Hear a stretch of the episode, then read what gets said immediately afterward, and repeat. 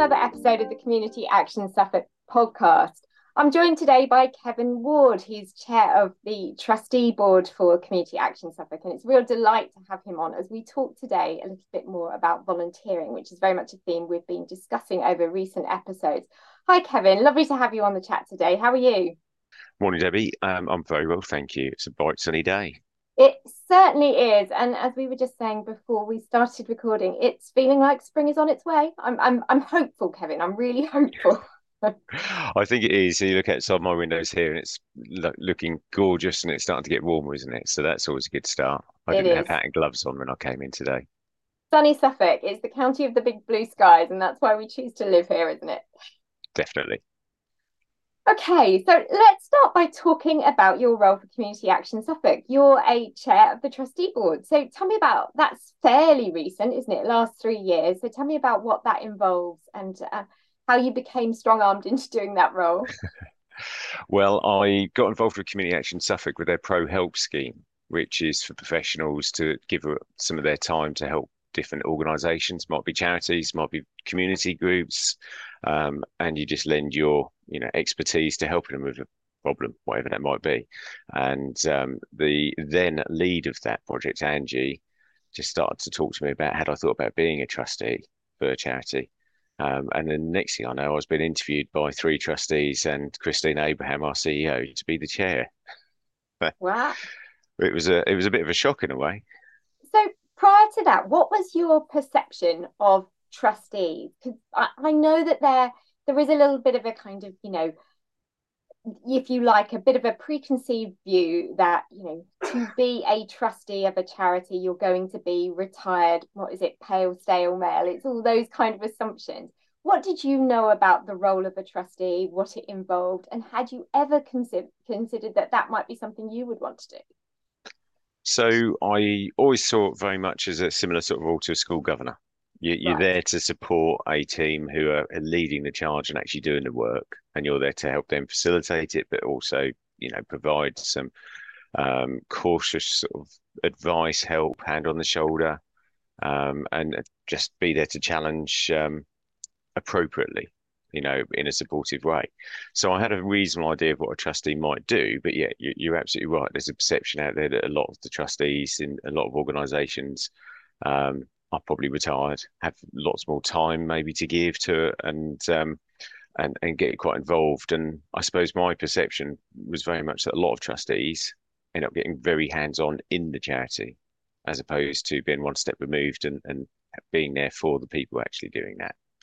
So um, this is where the, you know getting involved with Community Action Suffolk in the first place was all quite good, quite an education, and seeing the diverse nature of the board that they had in situ at that point in time as well. You know, it was quite a broad mix of different types of people already. So in a way, having been involved via ProHelp and done the kind of projects and input that you had previously was almost a little bit of a work experience before you came to be involved directly as a trustee. Well, a little bit, because the stuff I was doing for ProHelp was was around governance and strategy and things like this, and, and mainly involving trustees of other charities. Um, so to a large extent, it lends itself very well to then coming onto a, a, the board at C A S, because it's, it's putting into practice what I've been helping other people do. And tell me about some of the other volunteering roles that you have become involved with, with over the years. You talked just there about school governor role. I know that's something you've also done. Yeah, I um, did it originally, for, you know, with a view to doing it for three years, I think, um, the normal term. Um, it was at Gausland primary in Kesgrave, and then ended up with a good team of, of governors, good headmaster at the time um, who was in there, and um, um, I got strong-armed into being there for ten years in the end, um, and quite a journey along the way. So, you know, we we got the school all the way through to an outstanding with Ofsted, which was great, and, and it was very much centred on the students. Um, so that, that was good. That was an interesting experience. Um, And it definitely helped with what I've then gone on to do, both with C A S and, and in my career, actually. So, so do, does doing a role like that, does it help you both professionally and personally? What kind of benefits do you think you get by being involved in that sort of way? Other than, you know, being part of a team is, is obviously a huge thing, but does it bring other kind of strategic skills that you find yourself using in everyday life, as well as in kind of, as you do, running a business? Yeah, definitely. I think because, you know, we're using the school as an example, you've got a lot of governance there, rightly so. Um, you, you're looking at the risks to the school and, and how it operates. You're looking at the finance. Um, you're looking at the operational side of things. Um, so, you know, in, in business, you have all of these things. And so whatever job you're doing, there's likely to be elements that you can take away from that experience of being a volunteer and, and being a governor or trustee and, and apply that in your career.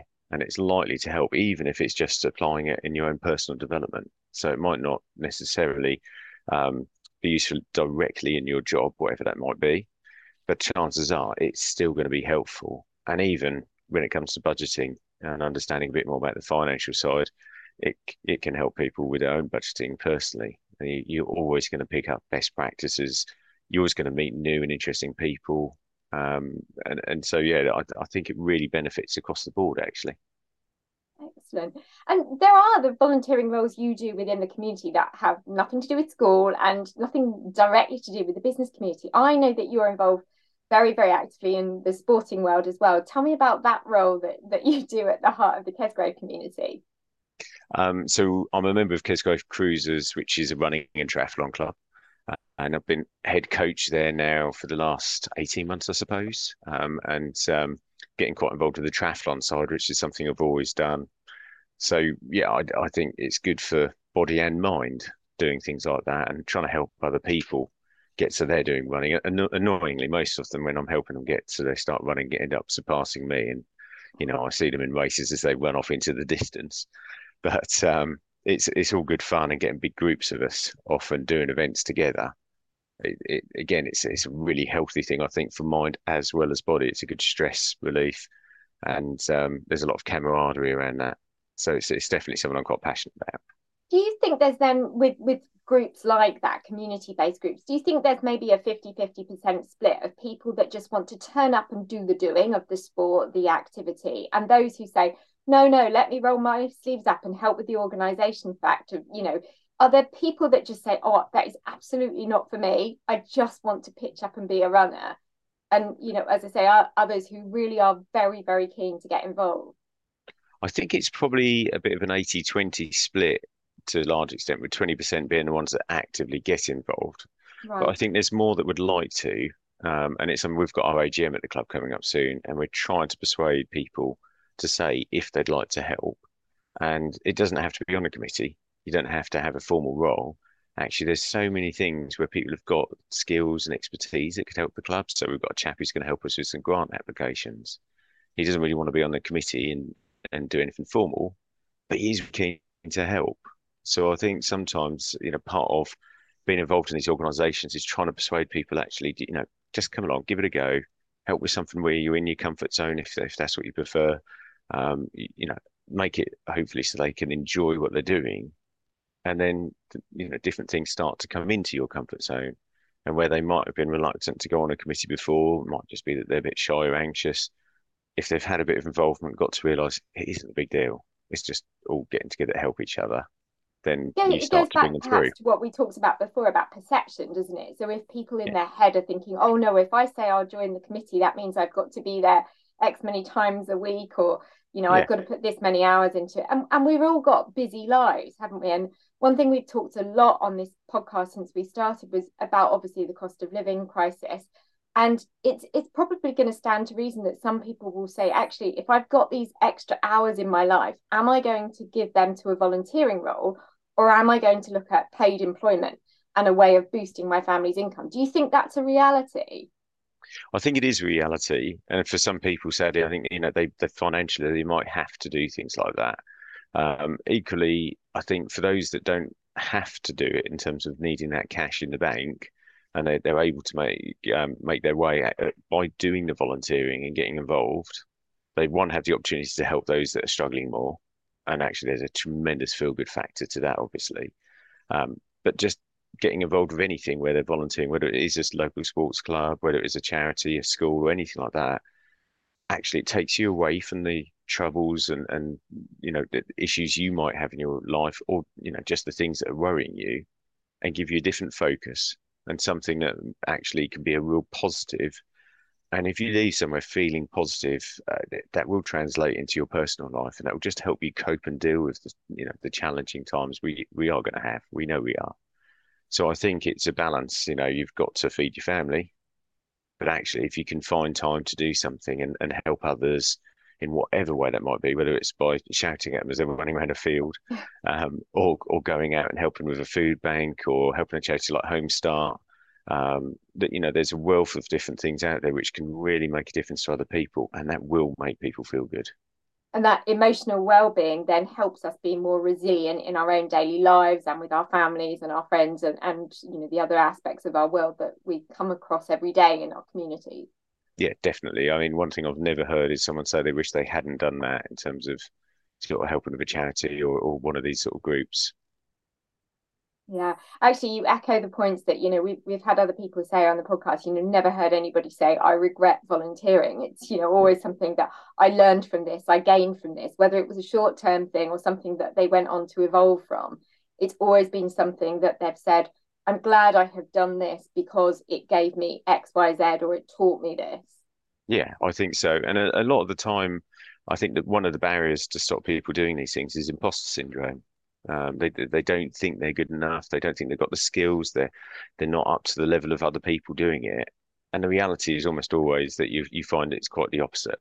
And you're welcomed in, and people want your skills, your knowledge, your experience, and your personality. Um, and then you, you you know that quickly goes to a large extent. You might have still have a bit of imposter syndrome, but you know that's probably. I think healthy. We all have it a little bit, don't we? We just it's, it depends how good you are at hiding it, perhaps. Yeah, but keep you, you on your toes. You, You talk about skills and knowledge and personality there. I'm really interested, as an employer, what difference does it make if you're perhaps looking to recruit somebody and you see on their C V that they have some form of volunteering role, they have involved themselves in some voluntary community-based activity or organisation? Does it make a difference? Do you look for that when you're seeking to bring someone into your business? Yeah, I, I would, um, because I think it helps make a person a bit sort of broader in their experiences of life, which you you know in nine times out of ten are going to help them in the business environment. Chances are they're going to know how to deal with different types of personality and people that bit better. As we said earlier, you, you don't know who you're going to be working with or helping or um, interacting with when you're volunteering, um, and there can be some some interesting characters. Um, so that was very how... delicately put, Kevin. Yes. So learning how to deal with that, that's always going to be a life skill, um, and You, you want people working for you who have that good attitude, that positive attitude. You know, you, you, you can train people up with skills, but you can't necessarily do that with an attitude, obviously. So the fact that they're doing something like that, they're volunteering, getting involved, to me is, is always going to be a positive, and it, it suggests um, you know, positive things about that individual and what motivates them. Yeah. And I know, obviously, Community Action Suffolk are always very keen to talk to employers and businesses throughout the county about schemes like employer-supported volunteering. There's another business that you're very heavily embedded with that are doing similar things around that. Do you want to explain a little bit more about that and about how you're getting staff more involved in how they might use their time? Yeah, I mean, uh, it's a company called E G, which is a tech company.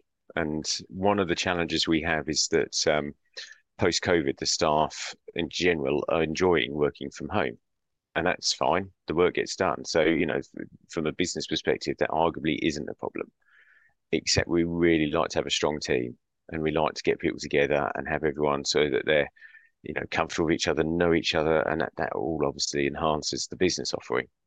So we've been talking to the staff about what's the best way to try and encourage you guys to come back in the office a little bit more, and, and where you're not, just still build that strong team ethic, um, and have it so everybody knows each other well enough, knows that, you know, where they might need help, not as the case may be, and just have fun together, which I think is really important. Yeah. So one day a month at the moment, we've agreed that we're just going to write that day off from a work perspective and have it as a, a, a team day. And they've got the options. So the first one is volunteering. And it's, it's potentially doing stuff like I've done in the past when I worked at Barclays years ago, and with Roundtable I was a member of, where you might go and do a sensory garden um, for a school like Thomas Wolsey, which we've done in the past. Um, but equally, it might be going and, and helping out a charity somewhere else with some volunteering, could be doing something like a trustee role as well. Um, and we're quite flexible about stuff like that at the moment already. So we have someone that goes and, and um, she's a dancer. She dances with people, patients with Parkinson's. Oh, how so fabulous. We, you know, we, we like that side of things. Equally, though, to be fair, we're, we're also looking at the option that they can just play board games all day together. Right. Um, and do some other different things. But at the moment, the volunteering one seems to have piqued the, the most interest, which is perfect.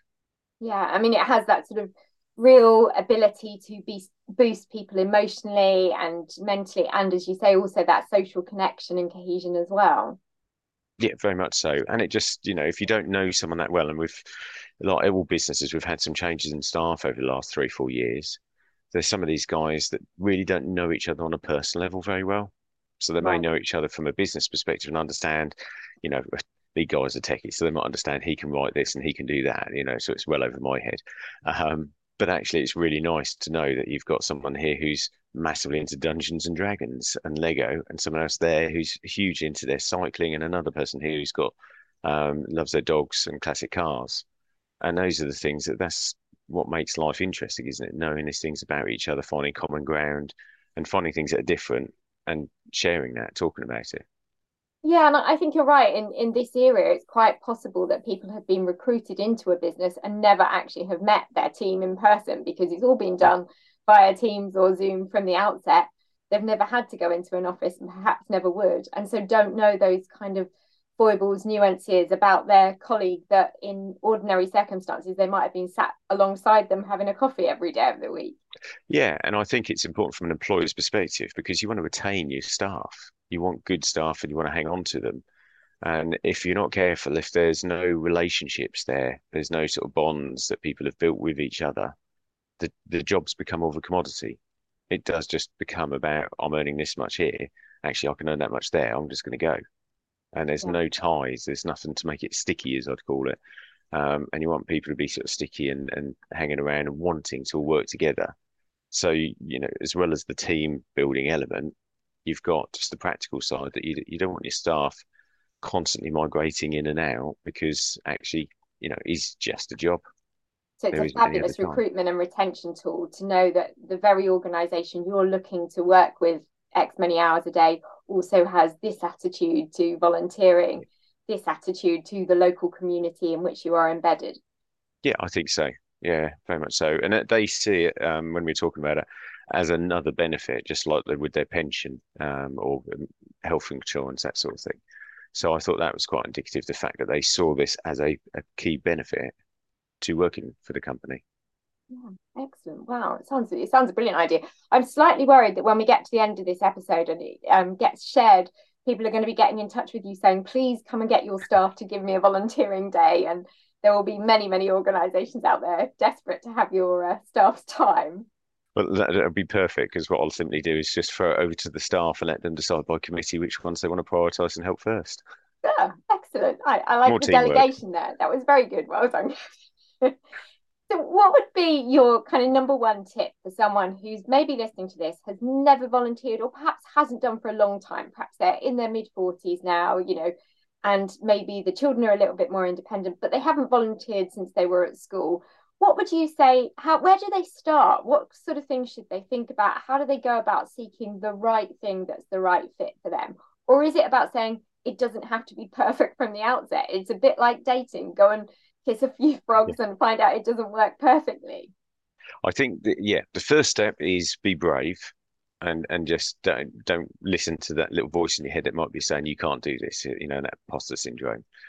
Um, so if you, you feel like, like you'd like to give back and you'd maybe feel a trustee role could be good for you, or governor of a school, then be brave and go for that in the first instance. But also bear in mind that the time that's that's um something a lot of people have said is they can't give up the time, life's busy, which it is, but the reality is when you start to do it, it's a bit like when you first you know take a mortgage out and you bought your house. The mortgage payments seem horrific that first few months, but by the end of the first year they're going out. You don't really think about it. It's just something you've got used to paying.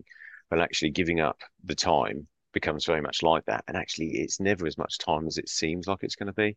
When you're actually doing it, it it, it flies. Um, and if anything, you almost want to put more time towards these things in, in my experience. So don't let it, you know, be brave. Don't let the imposter syndrome stop you, and don't let the time commitment stop you, because usually it's in your control and there's ways to mitigate it. And then I would look on things like the Community Action um, Suffolk webpage. You can get in touch with the guys there, and if you want to be a trustee or think that might interest you, they can tell you more about it, and they may well know some charities that are looking at the moment. Equally, most of us have a charity or cause that's close to our hearts, so it's worth making contact with that charity.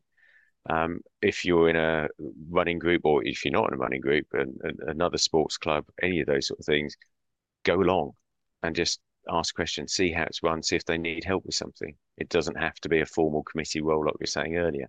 It might just be that actually you've got a skill set.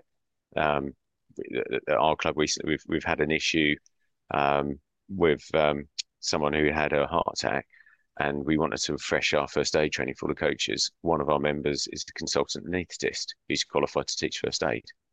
So she's not on the committee or anything, but she's come along and she came and gave us all a day's course, teaching us again how to do it fresher and so on. So you never know what skill you might have that could be really beneficial. And that way you can just test the waters a bit if you don't want to throw yourself right in at the deep end. But honestly, no one will regret just making that effort to to try and do something. And it might only be half an hour a month, but you'll still feel good for doing it. Yeah.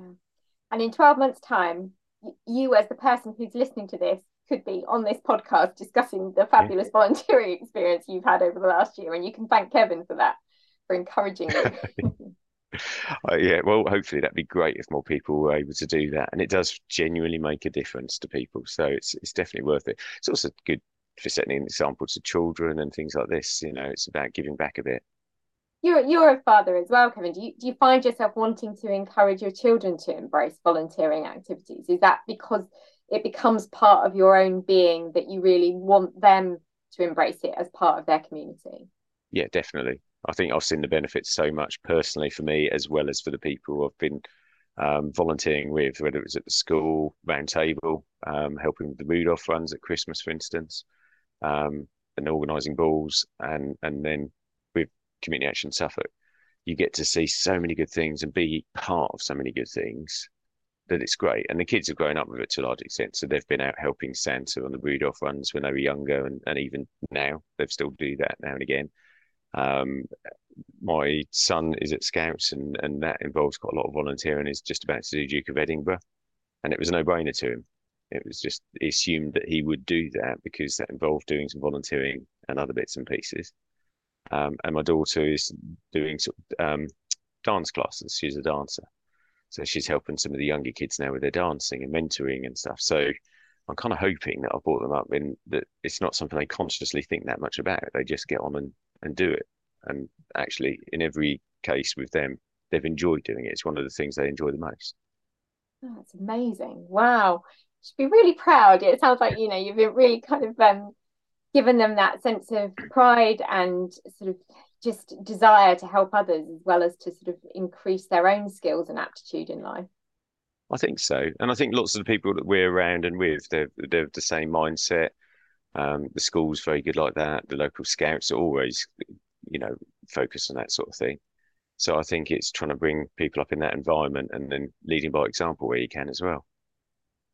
Oh, well, thank you so much for your time, Kevin. It's been a really fabulous insight into your own personal experiences of volunteering, but also the sense of what we as a wider community can do to make such a difference across the whole of Suffolk. So I really hope Kevin's story has inspired you.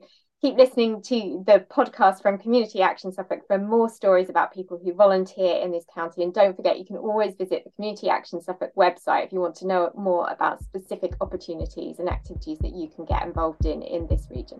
Thanks again for listening, and we'll see you for another episode very soon.